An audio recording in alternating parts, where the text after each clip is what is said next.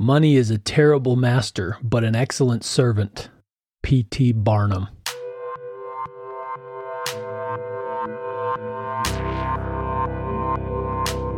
Man's time here is finite, but the influence of a man is infinite. The question is, what shall we do with the daylight that remains?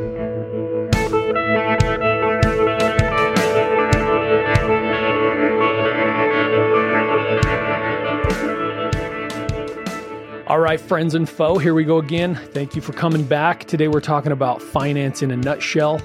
Uh, if you've been with the show for any amount of time, you probably know that I started this personal development journey, reading these books and things uh, in the finance space.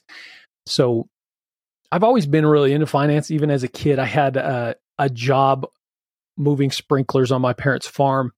And, and I would earn a dollar twenty-five a day. I think it was, might have been two fifty when I when I took a leap up. Anyway, basically a couple bucks a day moving sprinklers out on the farm. And I every time I got paid, I would take a chunk of that money and put it in a pencil box. It was like I'm going to save this for something really great and then I could spend the rest on something smaller. And I don't know if anybody taught me that, but that's how I lived my life as a kid. And then sometime around 8 years old, my one of my grandparents invested some money in a stock for me in a bank, bought some stock. I don't even know what bank it was. I didn't have control of the account. It was just there. And by the time I was about 13, 14 years old, it had turned into several thousand dollars. And that just stole my mind. Like I wanted to figure out how I could do more of that. And so I started buying more stock. I changed the account to something I could control. I started talking to everyone that I knew that was an investor, like, how are you doing it? What do you, where do you get your information? Reading books. And, you know, I haven't become some Warren Buffett type character. I mean, I'm a pretty average guy with typical earnings over, over my life. But because of my financial education, there have been several times in my life, I think probably about four times that I can think of off the top of my head, where I went some extended period of time without a job and was able to just make ends meet and live a really good life because I had a financial cushion. And that was because of my investing and saving habits. And so I just want to share some of that knowledge that I have as far as the basics of finance. Like, what do you need to know about money and how it works? And how do you get started in investing? Some of the information you could go look at, some of the books you might want to read, and uh, we'll get into that. So, there are former episodes where I talk about the basics of, of investing in stocks. I think that was our most popular episode for a long time uh, breaking down how do how do you get into stocks. So you could go back and look at that. So today, let's let's jump into this uh, finance in a nutshell. So how does money work? First of all, you know, it's not like it was when we were on the gold standard.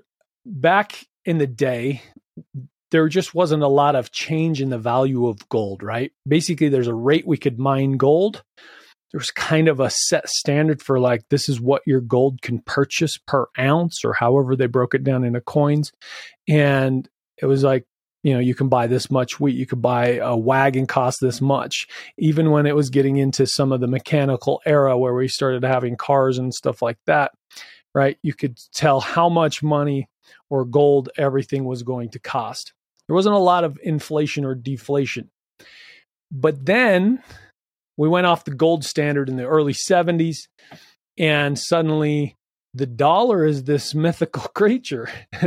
The dollar is essentially cryptocurrency. I mean it's this made up thing that we say has a certain amount of value. So you might have heard stories from your parents or grandparents talking about you know they remember going to the movies for like a quarter and buying a treat and watching a movie for two for 25 cents or uh, i think my parents house that i grew up in cost less than like 50 grand. Right? So that's not even close to today's standard. Like the average house that i see listed around you know on the signs as i drive around my community it's like from the 400s like $400000 is pretty much what you're going to pay uh, and up. So clearly the dollar isn't buying what it used to, and that's because of inflation. Now, the Fed and the government essentially control how much money is printed. And when they create more money out of thin air, that devalues every dollar that's out there, right? So if you're thinking about going to the grocery store, let's say that yesterday $1 bought a half dozen eggs. So $2 for a dozen eggs. Well, fast forward six, eight months or a couple of years. Now that same carton of eggs actually costs double. So your dollar purchased less, right? Your dollar has less value. And that's always at play. The the government has basically been deflating money since we went on the gold standard and that's to their advantage as a government because they can borrow money from people, from countries, or even from themselves, put that in, out into the economy to try and fill holes or stimulate certain areas of the economy, create social programs, all kinds of various things that the government does. Some of it completely stupid, but nevertheless, they do that. And now they're in debt, but they can inflate away their debt by printing more money and sort of paying off their debt or at least reducing how much that value of debt is compared to their current um, wealth, right? So uh, you can deflate away debt. So it works for the government. It's in their advantage to have inflation, but it's to our disadvantage as people earning money. So if you're an employee, you have to technically get a raise every year in order to maintain the exact same lifestyle because those eggs got more expensive. You know, your next new car is going to be more expensive. So the purchasing power of every dollar is just a little bit weaker year after year. And lately, it's a lot weaker in a matter of like three years. so you're never going to get wealthy by earning a typical income and putting money under your mattress because all the money you put in your mattress becomes worth less over time. So trying to retire on a depreciating dollar is not a very easy thing. So what you need to do is purchase assets that will continue to pay you over time. So instead of putting that money under your mattress, you want to buy things that will pay you. And people are going, well, I'm not business savvy. So how am I going to own a business that pays me or retire on those things? Well, there are some very simple ways to start that. Number one is the stock market, just where I started in my life at age 14. I figured out that was a super easy thing to do. So the nice thing about stocks, you don't really need any qualifications. All you have to do is sign up for um, an account with an online broker like Ameritrade, E Trade, Charles Schwab. There's a dozen others that you could get on. You know, you got to have your basically ID, your bank account, and some way to get your money in there, and then you're ready to go. And once you've got that account, it's super easy to transfer money in and out. It's very easy to buy and sell stocks. You can happen in seconds. It's extremely easy. The barriers are almost non existent. You can get in and out of stocks super quick and easy. And so, you know, a lot of people say don't invest any money that you are going to need in the near future. Uh, but if you happen to get into a bind, it's not that hard to get your money. it might take you three days to have that money in your bank account. So it's not a difficult thing to get in or out.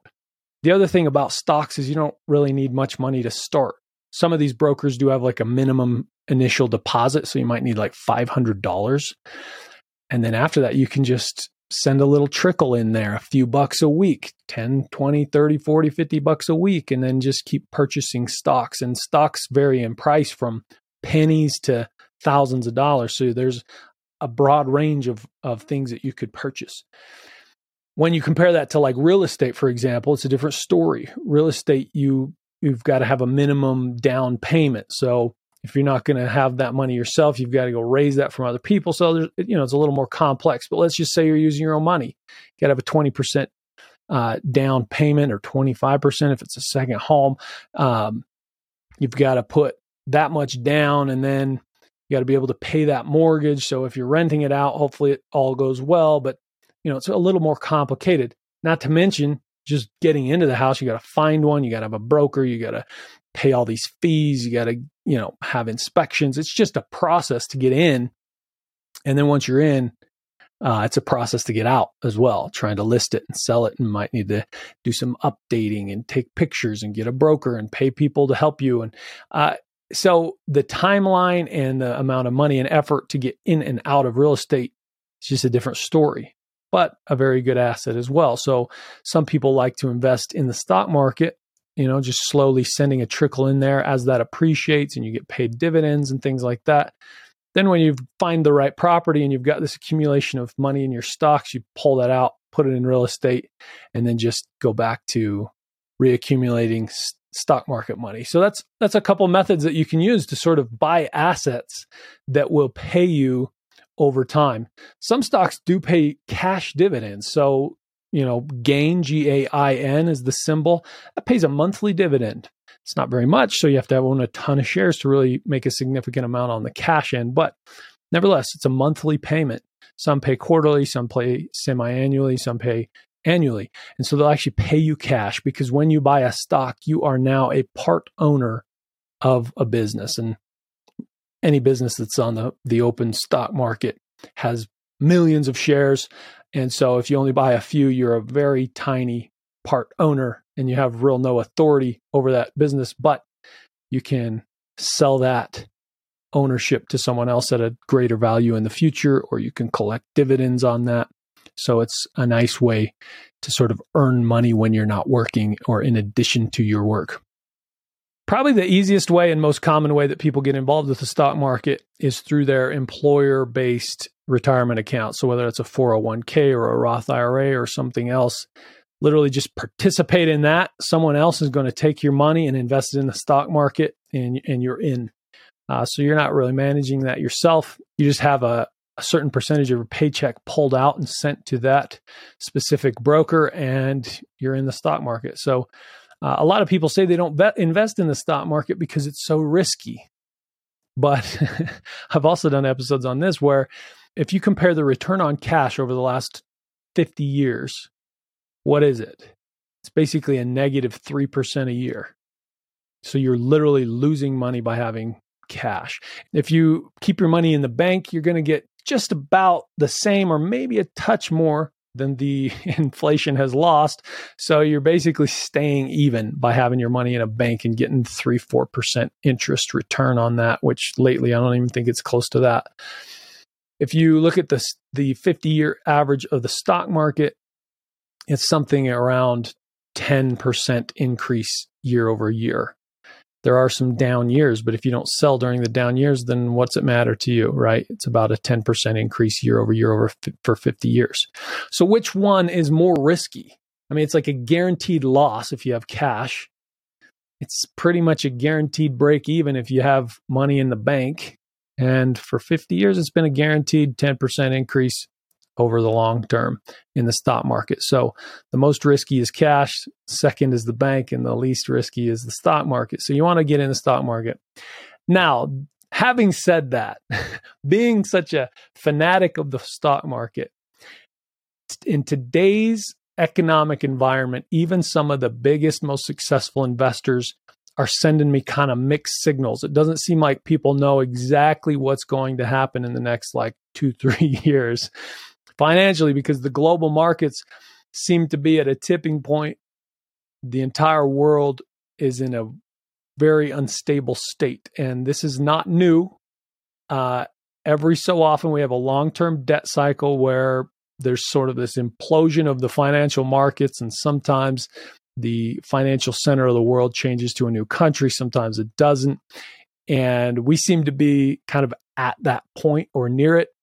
And so it's a little bit difficult today to tell you will the stock market go up or will the stock market go down? Are we about to implode? Will we kind of squeak out another decade similar to like we did after the 2008 recession? But prior to that, for the last 90 years, you've basically seen the market trending up with a few short term debt cycles causing it to sort of plummet and then go back up pretty quickly and within two years and then same thing so there's this big question like are we going to do that again maybe one more time before everything sort of collapses for a, a reset or are we at the reset point? So it's a little difficult right now to say, definitely go invest. But getting yourself prepared to invest when things start to have some sense of a, a more sure future is a good idea. Now, I have some books to recommend to you at the end, and I'll kind of go into to some of that now. But um, some ways to learn about money and think about money. So there's this whole Dave Ramsey world that you probably heard of, and he's he's proponent for saying spend less than you earn, don't ever take debt except for on a few exceptions like a house. Even then he has very clear boundaries and rules about how much debt you take, what kind of loans you take, etc. And so just do not live on debt, which is a very good way to live. And you know you you will never get yourself into trouble you'll always live within your means and so whether you stick with that program or move on to something like leveraging debt for uh, you know real estate purposes and things like that like robert kiyosaki does either way you should live on a budget live within your means spend less than you earn. So it's human nature to always spend all of what we have. And so I just want to say, like, wherever you end up in life, it's very important for you to learn how to restrict your spending to things that are valuable to you, that are within your budget, to spend less than you earn. If you spend less than you earn, you'll always be able to just continue to grow your wealth and earn more over time than you did the year before. And and that's very critical because as we talked about with the deflating dollar, you're going to even if you're ready to just sort of retire, you want to have yourself set up that you can earn more next year than this year so that you can maintain the same lifestyle with no real struggle. Okay, so Dave Ramsey's buy on cash, buy your car cash, buy your toys cash, buy your food cash. Uh, the only thing you don't buy is your house cash. And then even then you pay that off as fast as you can. That's the Dave Ramsey style. Now, I like the general ideas. And if you're not interested in finance, you're not interested in business, you just sort of want to have your job that you you may or may not enjoy. But if if you're kind of going like, I want to go to work, do my thing, go home, and I I don't want to think about money or finance or business or side hustles. If that's not you, the Dave Ramsey plan is probably the best thing for you. Buy on cash, spend less than you means, invest in your employer funded retirement account. Now, Robert Kiyosaki is always talking about using debt to get rich. And while I lean in that direction, I think your personality has to match up with it. Otherwise, it's going to be a headache. It's going to be stressful, and you might not take all the time. You need to learn how to do well using other people's money. But this is how you get rich faster and you avoid paying taxes and all those kinds of things. Because when you're an employee, you pay taxes at a specific rate based on the amount of money you get, and there's nothing you can do about it. but if you start a business or invest, there's reasons why the government will give you tax breaks for those things. And so you can take money that would go to the government, put it into some sort of thing that might stimulate business. It might be an investment. You can write it off as some sort of an expense. And now you're accumulating more assets without paying taxes. And so there's all these advantages. So when you do things like that are stimulating to the economy, the government gives you tax perks. And so um, that's another form of sort of income like how much are you paying out can you reduce that well then you're keeping more of what's yours right so Robert Kiyosaki, he has two great books called The Cash Flow Quadrant and Rich Dad Poor Dad, which he, I think he has other books than that, but those are the ones that are m- most famous. Cash Flow Quadrant talks about four different areas of income as an employee, as a small business owner, as a large business owner, and as an investor. And those two last ones that I said are really where people gain a lot of wealth and a lot of freedom because those become passive incomes that you don't have to really manage or monitor, right? Again, an investor, you have no employees, you have no credentials, you don't need education, you don't need like, there's nothing that blocks you from getting in on it, and yet it makes money while you're not working. So you want to get over there if you can. And a good way to do that is by leveraging debt. So you can actually, uh, so this house, I could refinance and pull out equity. So then I have cash, but I still live in the house.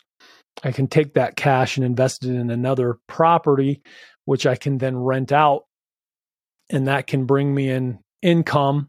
And as those two houses, the one I live in and the one I just bought, increase in value, uh, the renters are paying my mortgage, so I'm gaining equity that way. Hopefully, there's extra cash on top of that, so I'm gaining uh, income that way. At some point in the future, I could leverage the value that I have that I own in those two properties to go buy a third or a fourth, you know, and and now it's starting to snowball, and I'm getting money from two houses and my net worth is growing. And so i have this leverage to go to the bank and say look i own all these assets. I'm worth this much money. And they go well let's let's get you some more money in your hand so i go purchase something else that can bring me more money that's how you leverage debt to gain wealth and then by continuing to purchase more assets you don't pay taxes because you can show very little income Another fantastic book, especially for someone who uh, doesn't necessarily like the self help world, is The Richest Man in Babylon. So it's actually kind of told as a fictional story. It's kind of a fun read, but it also talks about um, how someone went from basically slavery into the richest man in, in Babylon. And he talks about a lot of these principles of keeping a certain percentage of all you earn and then investing over time and diversification of investing and creating small streams of income. He actually ex- talks about each coin almost as an employee or a slave and that that coin can make more coins and those coins can make more coins and so over time you have this accumulation of multiple streams of income and each of those coins or dollars is out there working for you at all hours of the day and so the more of that you get, the less you're dependent upon your own time to earn money. Another great book, The Warren Buffett Way. Warren Buffett, obviously one of the great all time investors, and he's known as a value investor. So a lot of times the way he looks at stocks are not necessarily, is this the next boom? You know, he's not going like chat GPT, is this going to be the future of tech and can I get in on it? Rather, Warren Buffett he he wants to buy companies that are sort of surefire to continue to succeed. So Coca-Cola is one of his most famous investments. Coca-Cola owns a lot of the soft drinks world. Its competitors have never been able to really break down its barriers and take a significant chunk of its market. Uh, it's stood the test of time. It's the most popular drink. Its branding is phenomenal around the world. And so you look at Coke and you go, it seems to it's it's lasted through hard times, it's lasted through good times, it's beat out competition. It's just has this moat, it has this strength, it's got this history.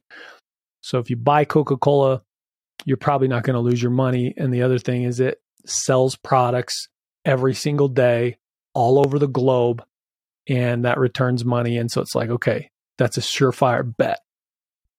Warren Buffett talks about buying these kinds of things, right? He'll say recently about cryptocurrency, like, even if I got like all the crypto in the world, what would I do with it? It doesn't do anything. The only thing I can do is sell it to someone else to make money. That's it.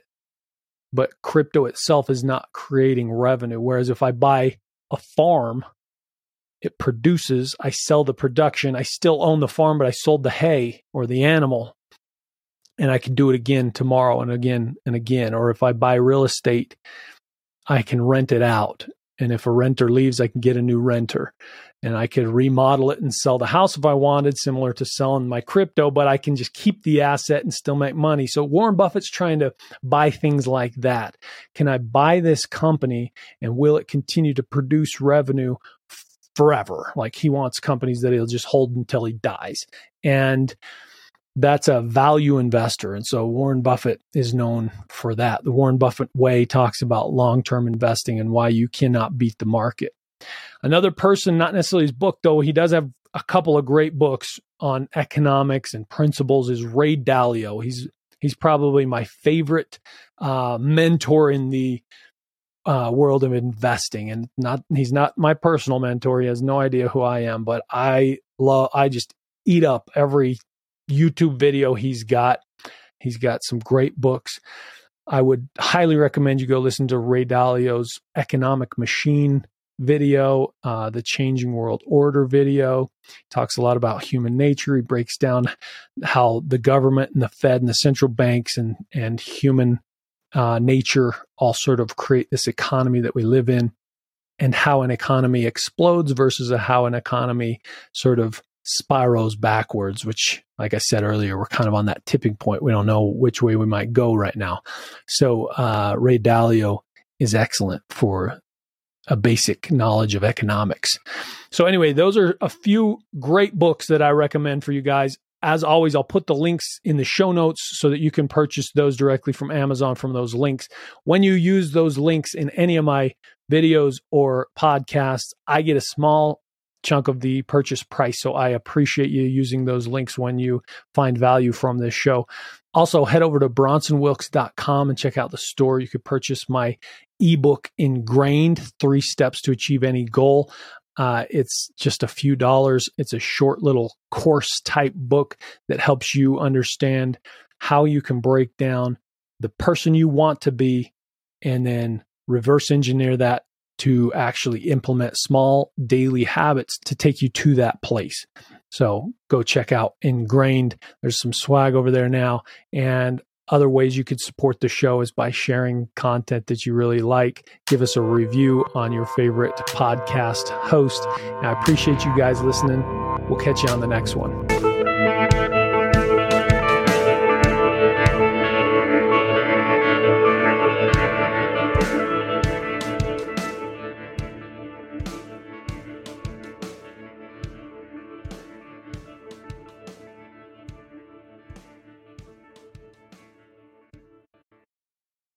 Hey, thanks for listening to the entire episode. As a token of gratitude, I want to give you a discount on my book Ingrained. Head over to bronsonwilks.com slash store and download Ingrained for less than a dollar with the coupon code GOALS, G O A L S.